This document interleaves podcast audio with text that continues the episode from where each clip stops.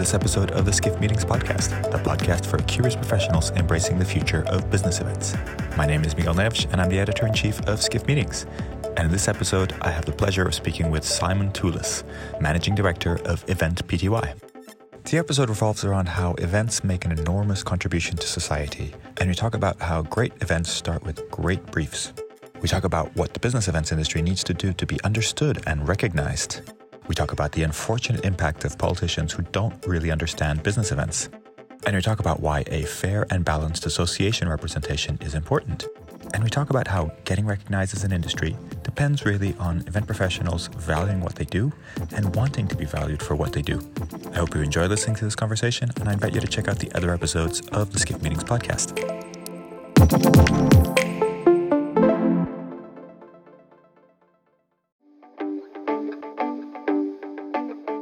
Now, for a word from our sponsors PHL Life Sciences, a division of the Philadelphia Convention and Visitors Bureau. Host your convention or trade show in Philadelphia, one of America's leading life sciences hubs. PHL Life Sciences, the first and only CVB division of its kind, will connect you to the professionals at the forefront of your industry and to a culture you can only find in Philadelphia. A city known for its rich history that's forging a bright future, Philadelphia challenges the expected and defies convention. A world of discovery is waiting. Visit phlife.com to learn more.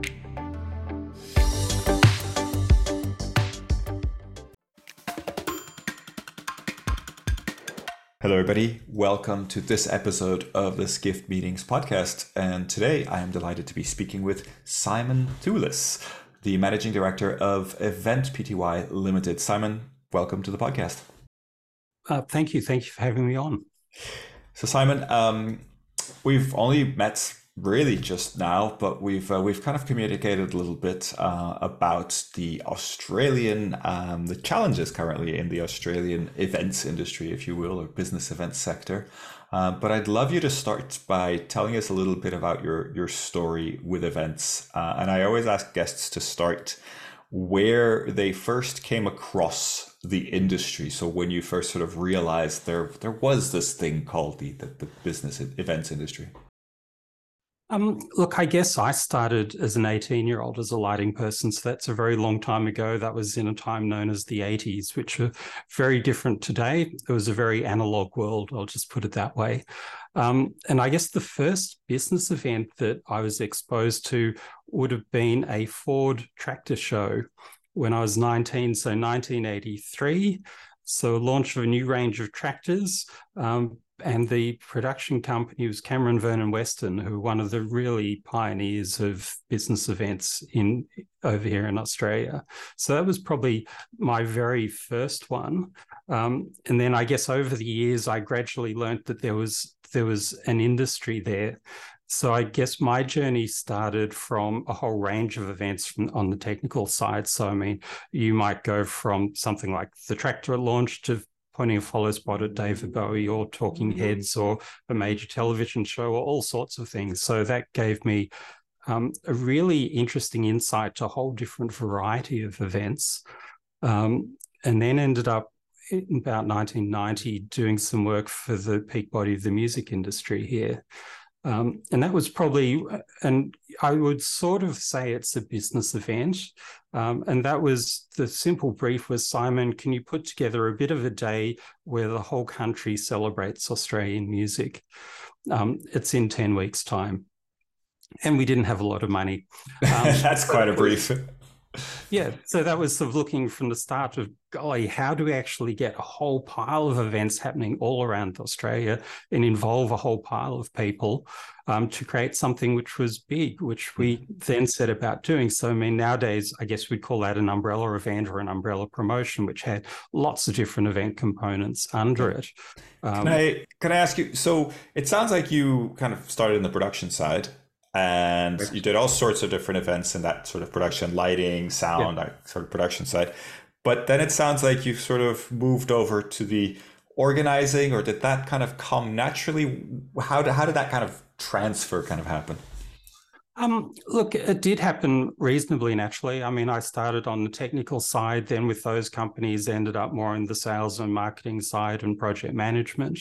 Um, and then I guess that first Australian Music Day one was my first time where I could say I was actually organizing the whole the whole event. So it was sort of a gradual transition. I would love to say there was a big plan. Looking back, I could explain it as there being a big plan but it was sort of taking opportunities as they popped up or making opportunities happen as they they went along to sort of find what, the next thing would be. So I guess I was always attracted to organizing the whole thing. Um, so I guess it was sort of an, a natural transition. And so so today you you run your own company. Is it still mainly focused on production or are you more on the kind of business and conferences side? Um, look, I've for a long time done the whole thing. So you'll get a brief from a client, which might be as simple as um, we need to reset and rebuild the relationship with our franchisee community. We want a series of events to do it. What do we do? So I guess for most of the last few decades, it's starting with a brief like that. Sometimes they're longer, but often they're just one or two sentences. Um, and then it's creating the whole event from that, working out what the overall strategy is, um, the branding and everything, obviously the venues, moving people around, and then the whole production and content side of it as well.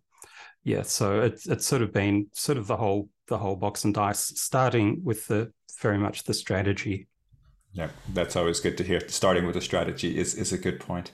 And it, what would you say sort of your breakdown of kind of clients are? Is it more government, kind of sector, associations? What would you say that breakdown yeah. is? Um, look, it's varied over the years. I guess if I looked at the, back at the last 15 years where probably 80, 90% of my work has been business events. Um, a lot has been automotive, so automotive launches, conferences, dealer meetings, all of that. Quite a bit's been in, in retail, did 12 years of events for 7 Eleven and the like. Um, so, yeah, automotive retail has been a lot, but still with some public events, music events, brand activations, and, and the like thrown in for good measure. Yeah. And a, a, kind of a fun question, but a serious one at the same time. When you speak to friends and family that don't really know the industry, how do you explain yeah. what you do? I think, like everyone, I struggle. um, you can you can reel off the statistics, like an event I did a few months ago, and say, well, we had 50,000 people and three kilometers of barriers and 300 police and 600 volunteers and try to get them to understand all of that logistics. So you can talk about the numbers of people, but you'll still talk to your mum who'll say, Oh, I know you've got that conference coming up in three months' time, but have you got anything to keep yourself busy until then? Brilliant. That those kind of questions, you know, make you laugh, but really kind of make it very clear that people don't necessarily understand the work that goes into these things. They they don't, and that that's that's one of the real challenges I think for our industry. Yeah.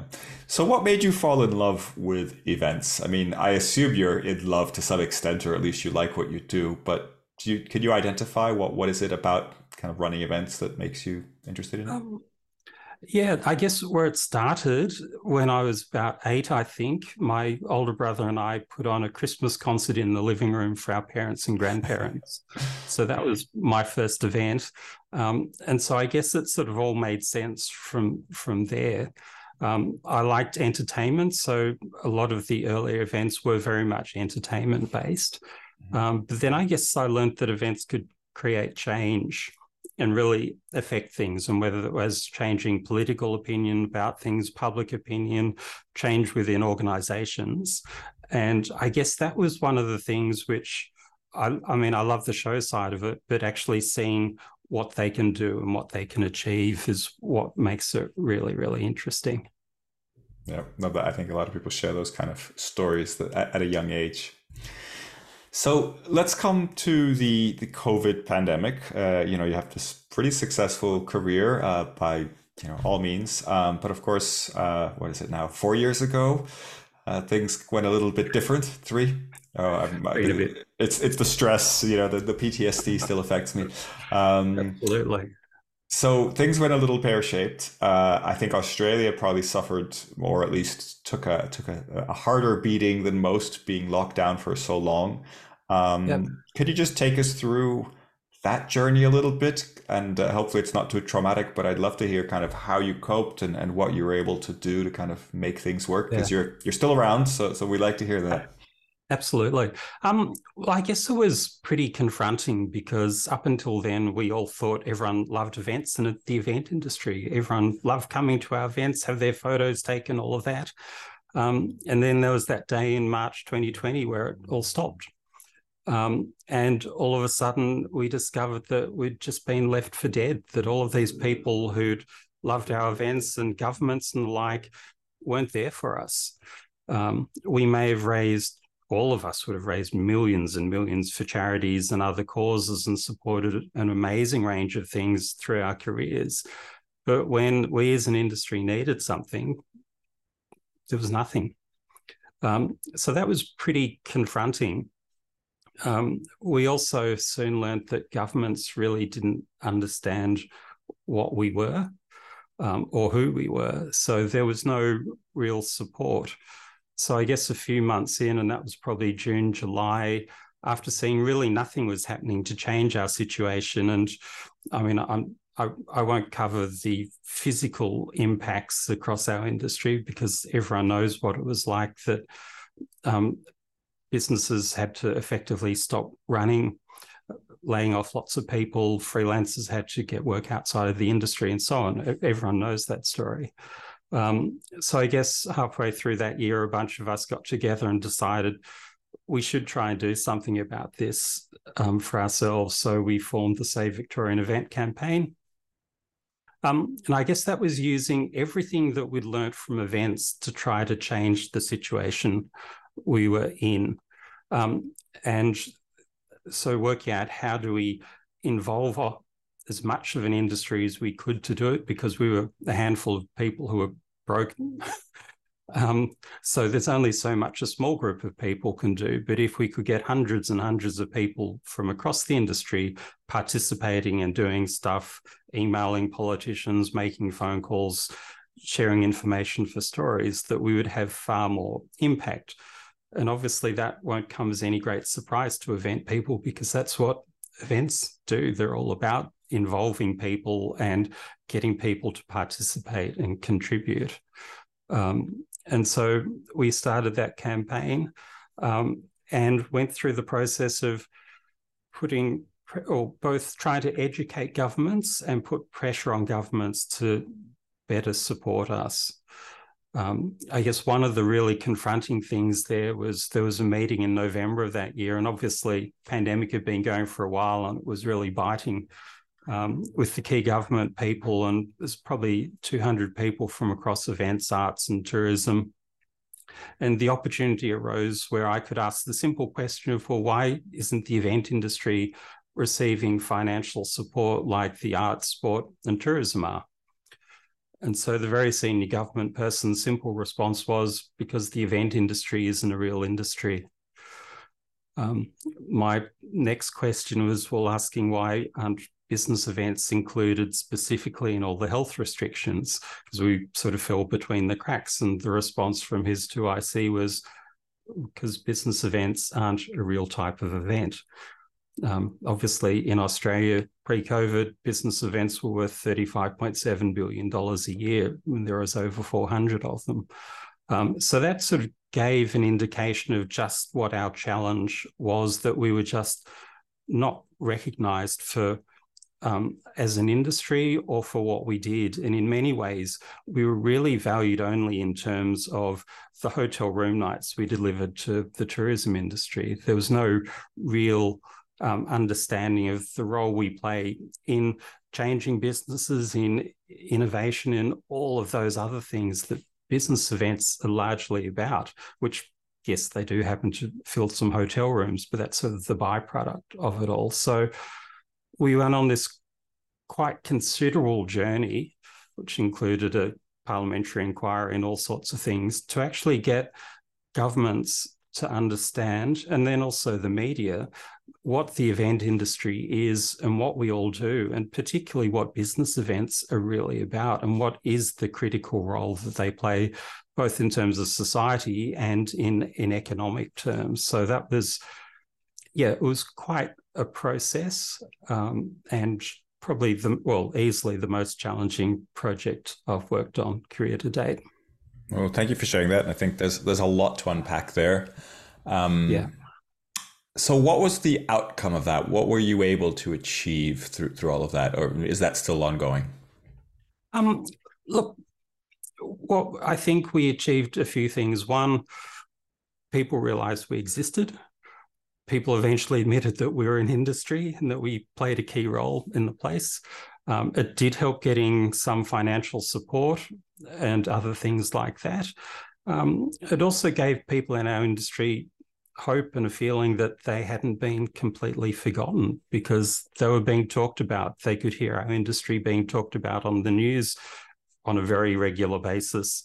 Um, so there, there are a number of things there, but being understood and recognized as an industry um, was a pretty key part of it.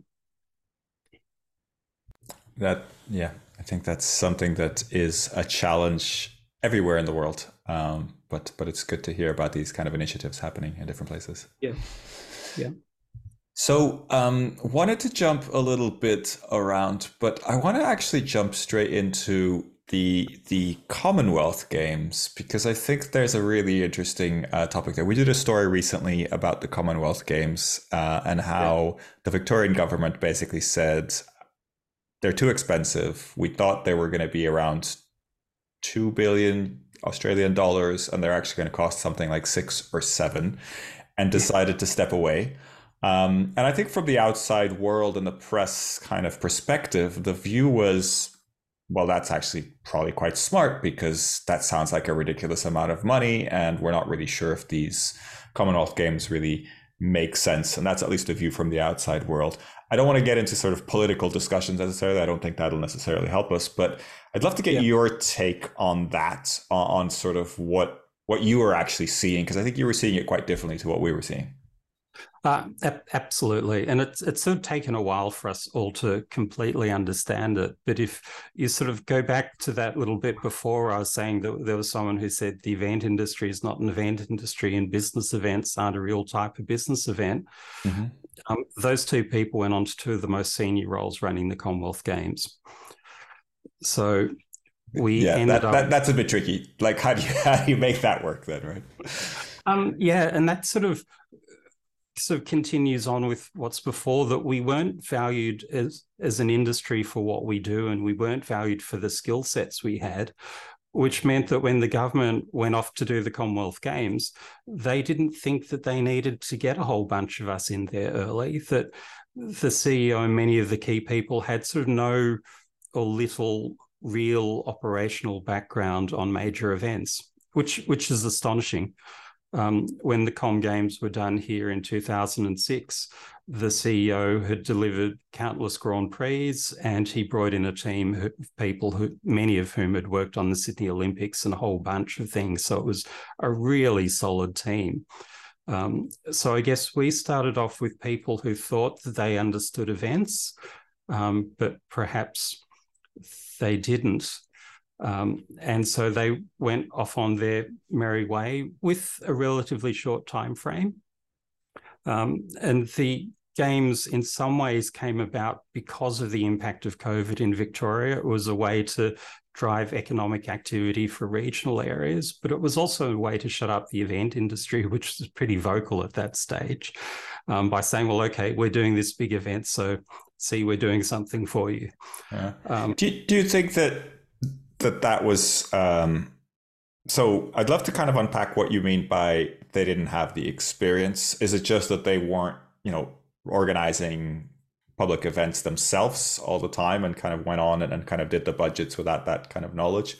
But also um, this idea of giving people, I, and for, forgive the expression, but it sounds like throwing a dog a bone, sort of like throwing the events industry a bone, kind of saying, "Hey, we're going to bring the Commonwealth Games. You guys are going to be really happy." Do you think that motivated that kind of decision to to take on the Commonwealth Games more than it should? Um, it was part of it. It was also part that it was um, an election later that year.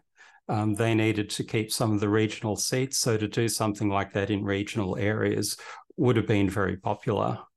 Um, but to go back to the experience thing, I guess as event people, we all know that there's a lot that goes into events from a strategy and every other point. And that to make events work, you really have to get the foundations right. Um, so on this one, with people who didn't really have experience working on major events or many events generally, they were sort of flying blind through much of the process. Um, so if you read the business case when it finally came out, you'd sort of spend five minutes looking at it and you'd see things in that which would just leap out at you, thinking, "Oh God, how how how did they how did they miss that?" Um, a, a simple one was accommodation. That if you're in a regional area, a lot of the people working on the event have to be accommodated. Um, in the business case, they thought they needed 2,155 beds for all of the people working on it and the media and everyone. Whereas there'd been a report looking into regional games done a couple of years earlier, which estimated they'd need 42,000 beds. Um, so as everything's gradually um, fallen fallen out, and we've gradually learnt more. I mean, we learnt that for many months the government was negotiating to try to get ten thousand caravans from the caravan industry to accommodate fifty thousand people. So it was some of those basic things that they really hadn't thought through. Where's everyone going to stay? Um, how's everyone going to get there? So there was a lot of really fundamental stuff, which if people had had event backgrounds and not necessarily event of that scale background, they just look at it and think, ah, oh, right, they've forgotten about that. yeah, I mean, I've seen some reports from Australian news channels about, I believe it was Ernst Young, or at least one of the big four was kind of involved with the government in putting together the plans. And it sounds to me like they went about it very much from from an accounting perspective of well, we're expecting this many athletes, so times that by X number, and that's how many beds we need. And never really, like you said, never really consulted with people that have organized this type of events and understood understood what what the needs really were. Yeah. Yeah, they, they did have some specialist people involved, and Ernst Young, I believe, were largely given the numbers to then collate them rather than doing that themselves. Um, but I think part of it was that they were working on such tight timeframes um, that they really didn't have time to dig very deeply. Um, so what they would provide would be very qualified.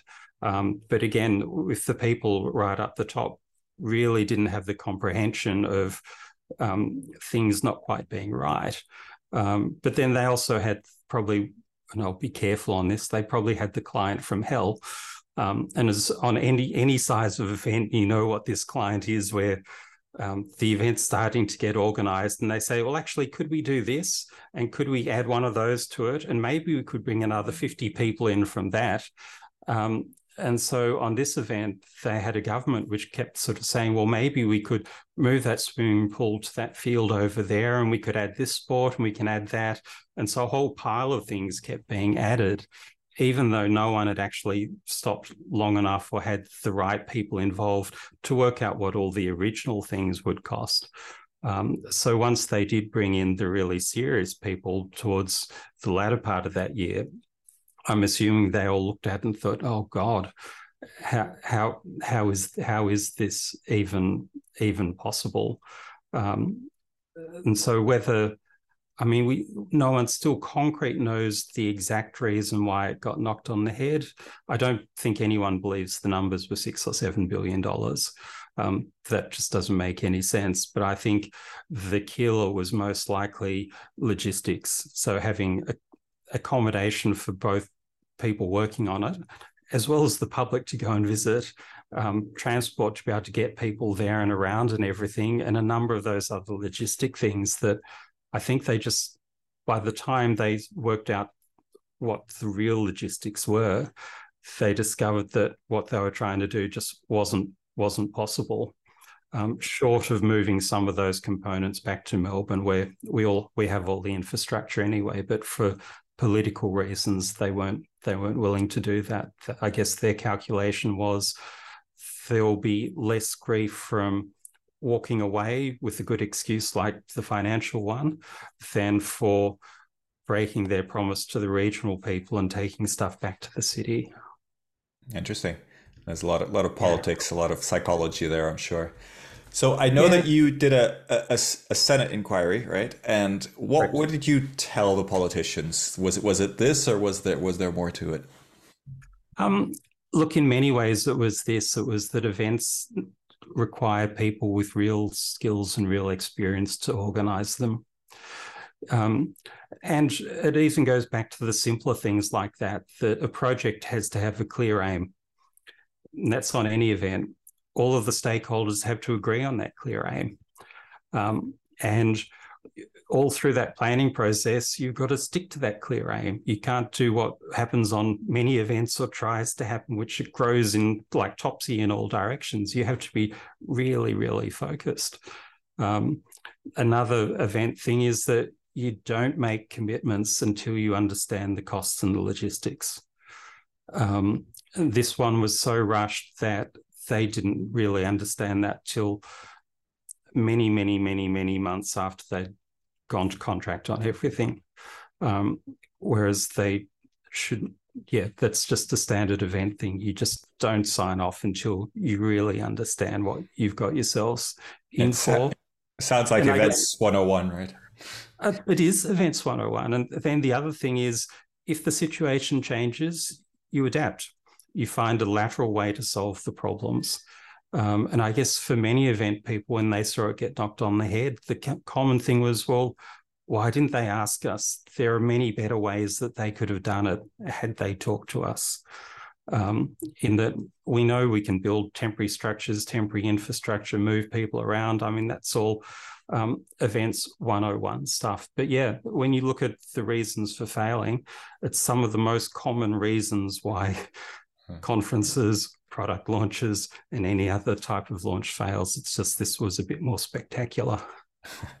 Is there, I mean, you know, there's millions of events every year around politics, but it does seem like this sort of mix of political energy or political reasoning and, and kind of logistics is a bit dangerous because if you're if you're motivated and you and you want to kind of go in one direction or the other then it really they don't live very well together right? Because you can't logistically make massive changes suddenly when political energy shifts right? Look I, I think it would be one of the great challenges with projects like that that you would need someone very very tough at the top of the event to push back on the stuff that doesn't make sense. But again, we we all face that. I mean, we've we've all had those moments with our clients where we may have to sort of read the riot act to them and explain to them that look, we can do what you're asking, but it'll put your event at risk. Um, and I've certainly had a number of moments in my career like that where you actually have to be pretty brutal with them to say, do you want your event to be successful? If you do, this is what you need to do. Otherwise, we can do what you ask, but the whole thing might go pear shaped. Um, I've never had that happen. of course, but um, so in your experience, I don't know how much you know about the teams organizing or the teams behind it, but you don't feel like there was a strong enough leader from the event side or the logistics side to kind of put their foot down and say you can't make these changes. Like that wasn't happening, as far as you know. Um, no, no. And with the government here, it would be very hard to do it. But I guess part of it was also if you don't have the really seriously experienced people, and particularly in the foundational stage, they probably won't understand the consequences of those changes as they're being made.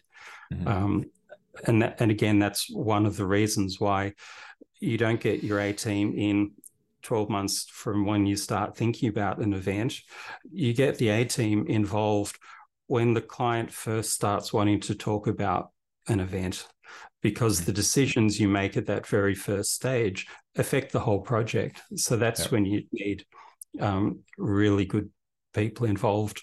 Otherwise, yeah, you, you can get in strife. And that, that goes for, for every every type of event. Get the good people in early. Absolutely. Do you think it still makes sense to run the Commonwealth Games in Australia somewhere?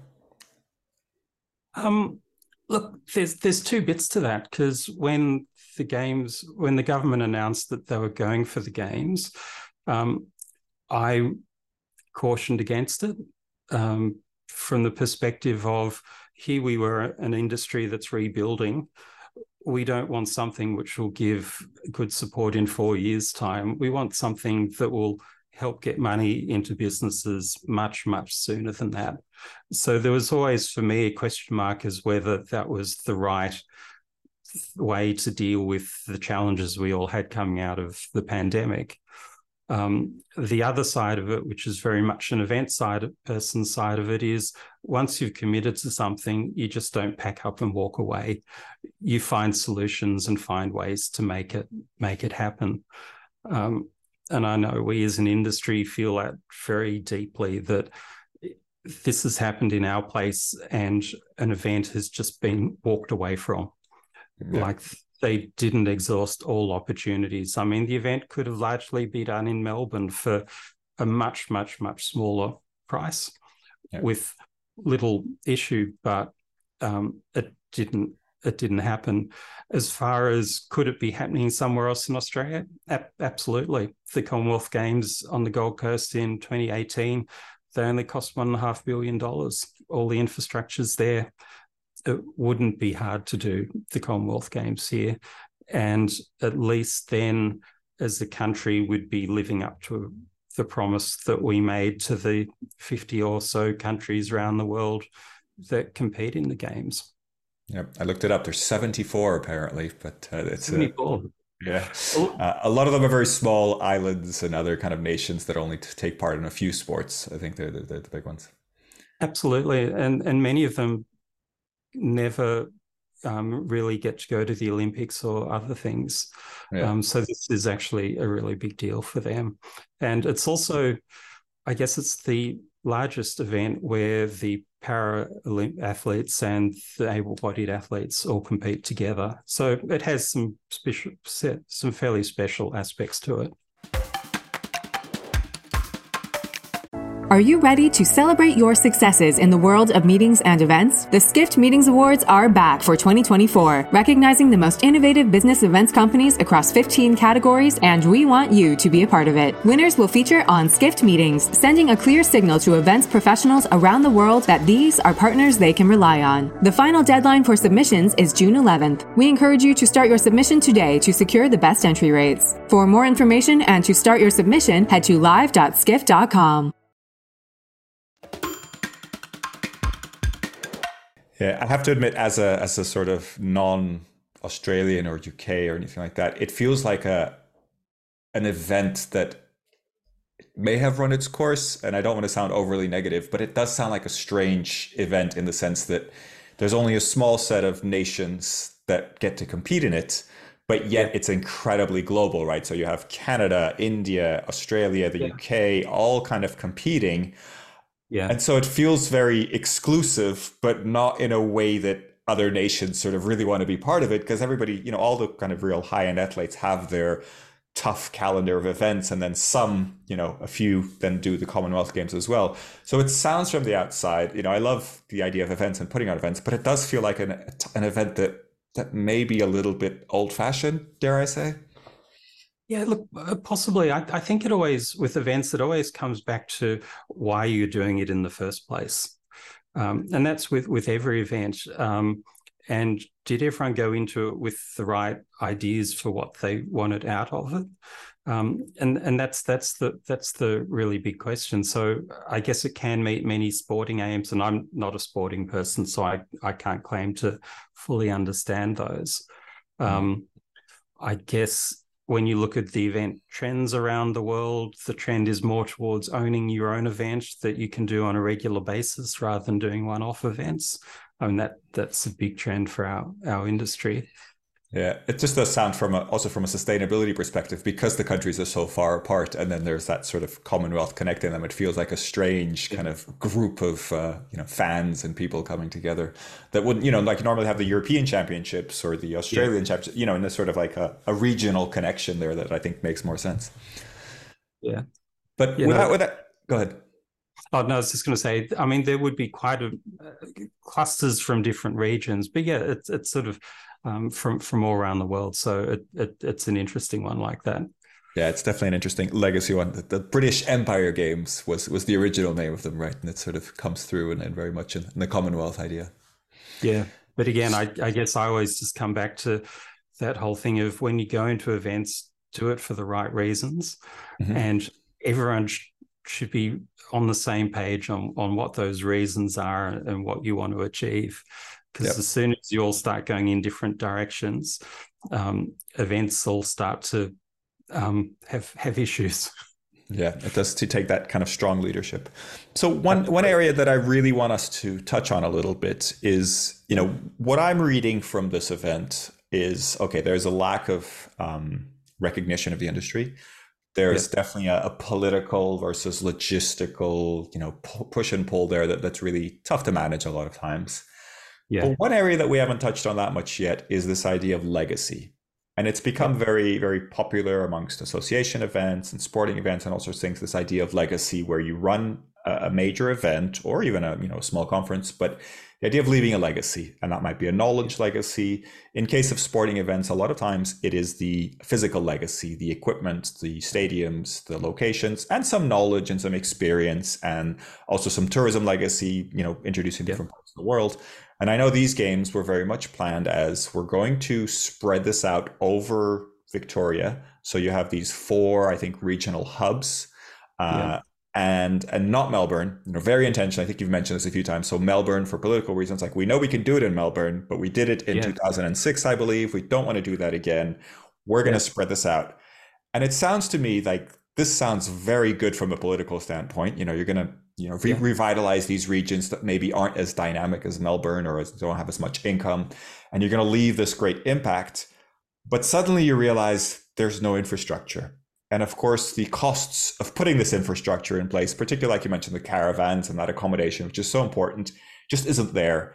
And you can't build a you know thousand room hotel in a small location that just isn't going to be used afterwards. Nobody's going to invest in that, right? So I'm kind of seeing this as a bit of legacy gone wrong. You know, kind of like we wanted to build all this legacy, but we didn't realize how much it was going to cost. And there's stories of Olympic venues pretty much all around the world. Every single Olympic, uh, uh, other than maybe the London Olympics, has tens of venues that are basically underused and just you know sort of white elephants or whatever we call the elephants just sitting there, right? Um, is this how you read? Am I reading that wrong, or or is there something there? Um, look, it, it's part of it in that the games are meant to leave a legacy, and I guess where the Victorian ones went a bit strange is that, again, for, I guess for political reasons, rather than expanding an existing swimming centre in one location, they decided to build a swimming centre in another location and build two 50 metre pools and a diving pool and then at the end of the games, they're going to rip out the two 50 meter pools and convert the diving pool into a community swimming pool. So they had some really strange um, legacy things. I am, I am not a swimming pool construction expert, but that sounds like an incredibly wasteful way of, of doing that. Right? Yeah, yeah, 110 million dollars to come up with a small community pool was not really the best way of of doing things. But I guess another way to look at the legacy side of events like that is if, I mean, the Sydney Olympics was a very good example of leaving a legacy for our industry, um, in that it was a games where they actually used a lot of local event companies. Um, rather than often what happens is they'll be the same people circling around the world. Um, and a lot of companies actually launched themselves onto the world stage from that. So there are quite a number of companies which sort of grew to now they work on major events all around the world. So from an event industry perspective, the Sydney Olympics was a really interesting example of, of what a legacy can be for um, an industry. Um, the Com Games in 2006 was probably less so because a lot of the Sydney Olympic people came in and worked on it and moved on, um, which I can understand them doing that. They decided they wanted the best team available. These people had delivered a brilliant Sydney Olympics. Um, so I guess there's also that looking at the legacy side for an industry. Um, and I guess we'll never know what would have happened with the Victorian Games, but was it really going to have the same sort of legacy as some of the others have in terms of profiling our industry, allowing the industry to rebuild itself after the pandemic?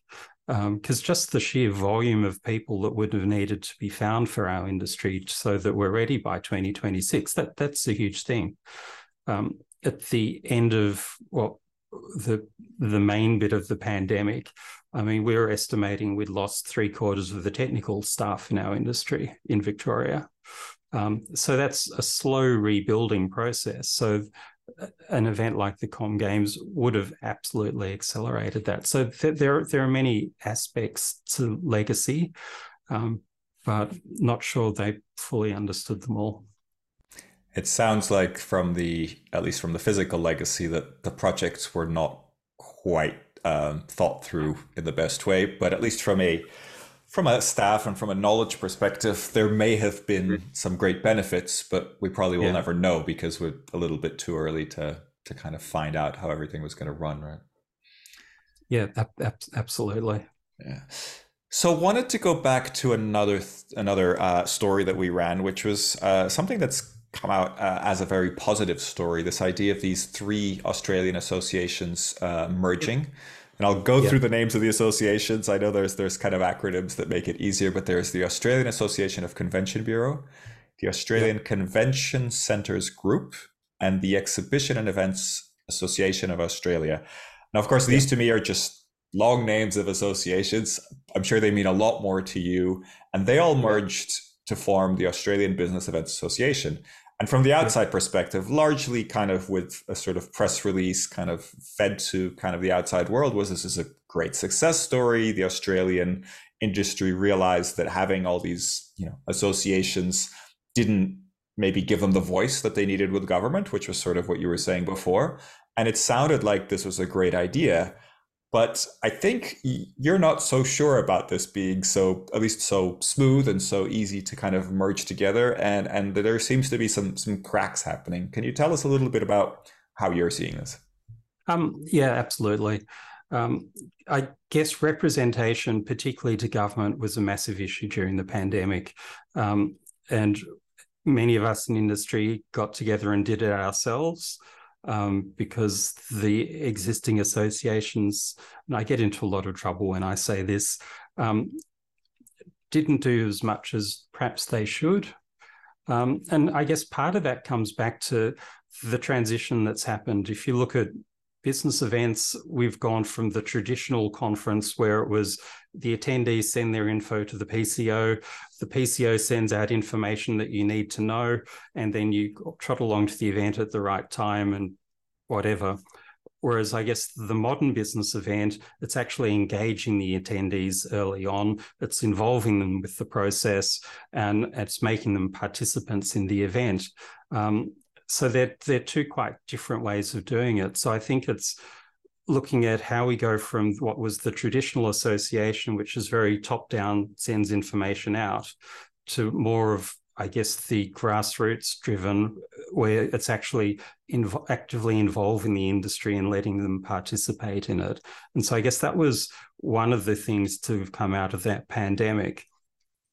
So I guess I look at it and think, well, has anything really changed, or are we just in the traditional old style of association, which is very much top down?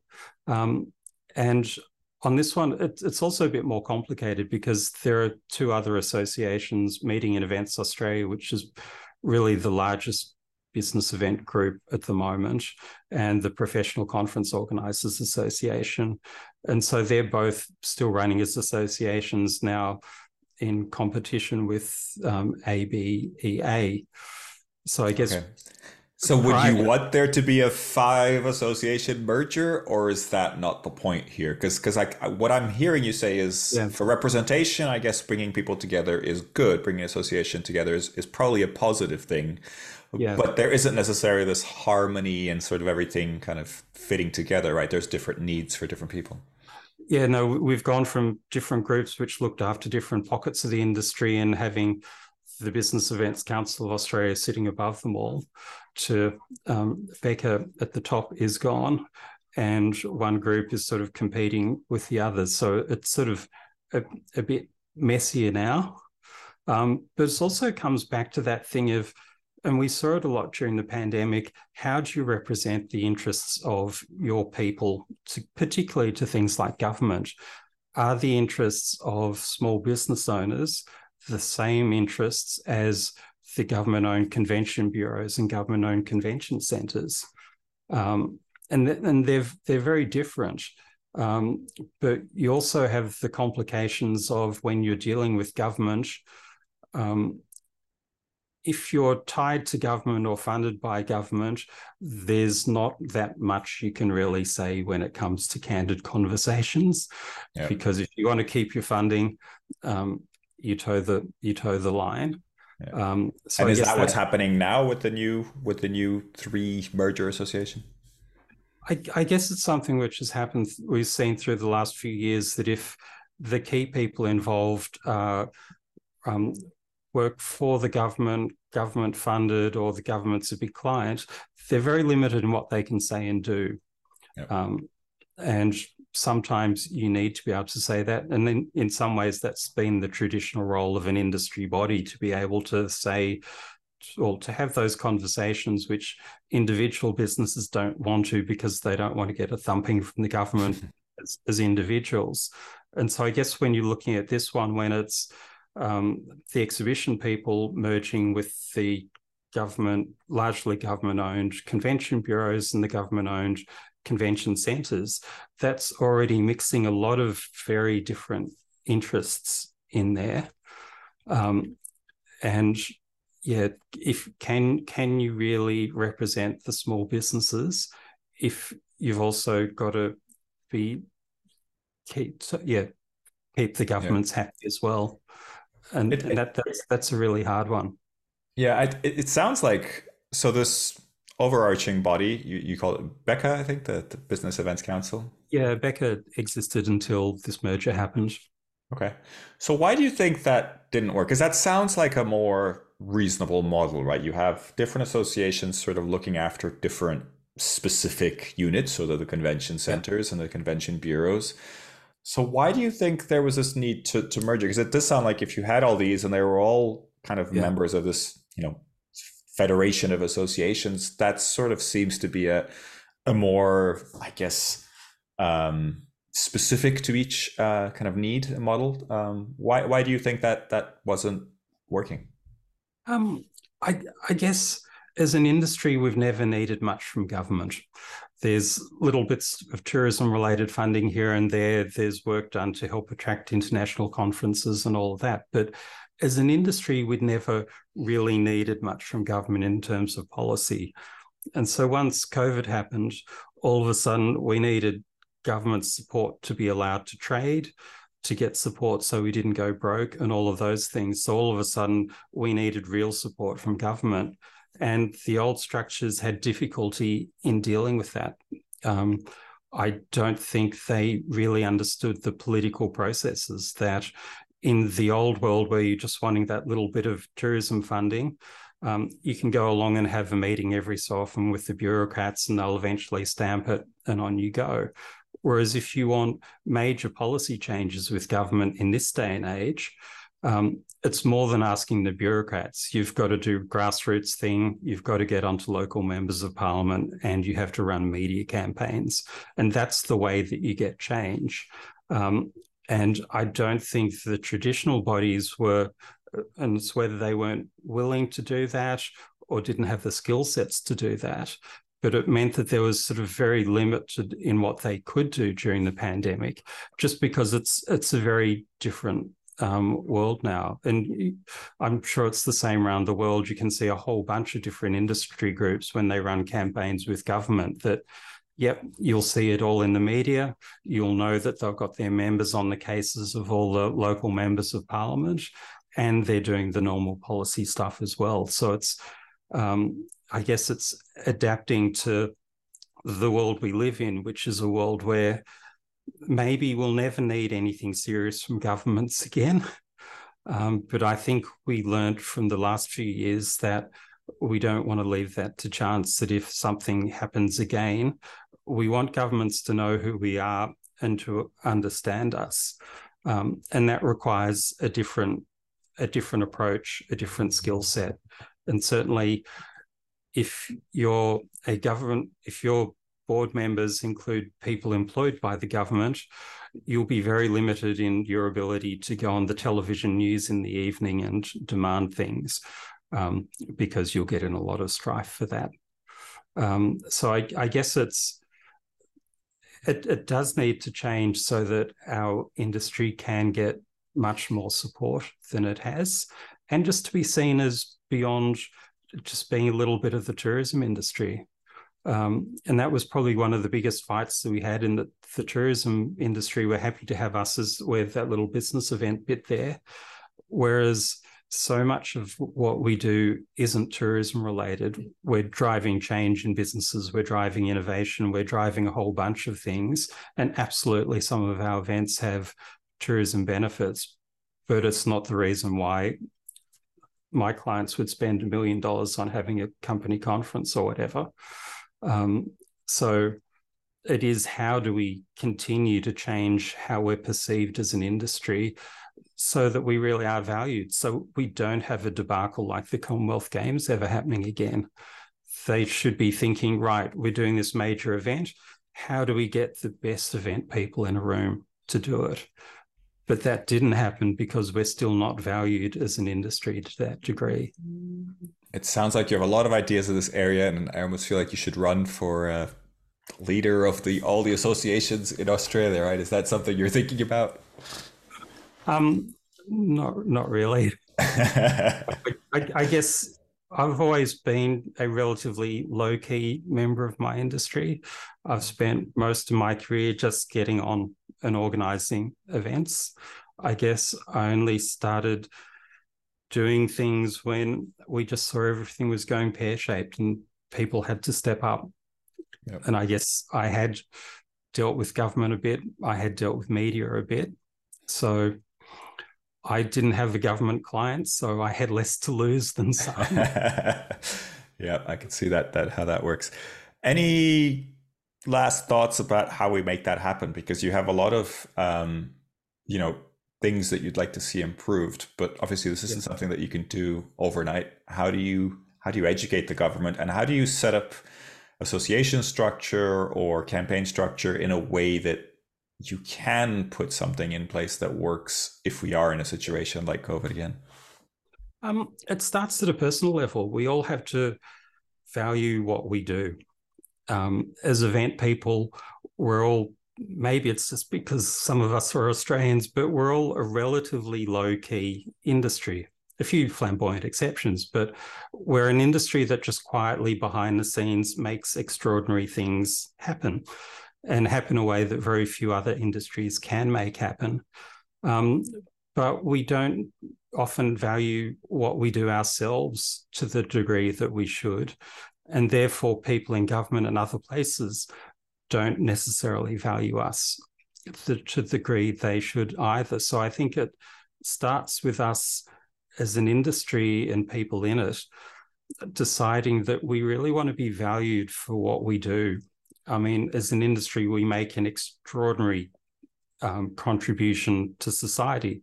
And whether that's in business events, whether that's community events, whether it's the many other types of events, most people's lives in any country are touched by what we do in the course of a year, one way or another.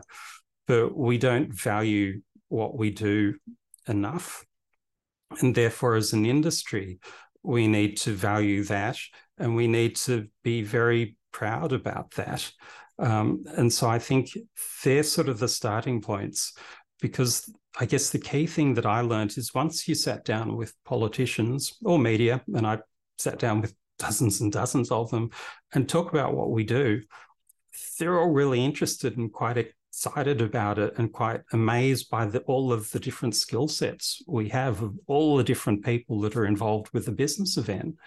Um, but they've never really heard about that before. And I guess for me, there's a bit of head scratching of how did we get to a pandemic and really no one understood um, what we do. So, as an industry, we really need to um, value ourselves and what we do, and then put effort into communicating that to to others. I mean, we do that with our clients to varying degrees. Um, I I think we're sort of all a bit too laid back sometimes with our clients that our clients take us for granted a bit.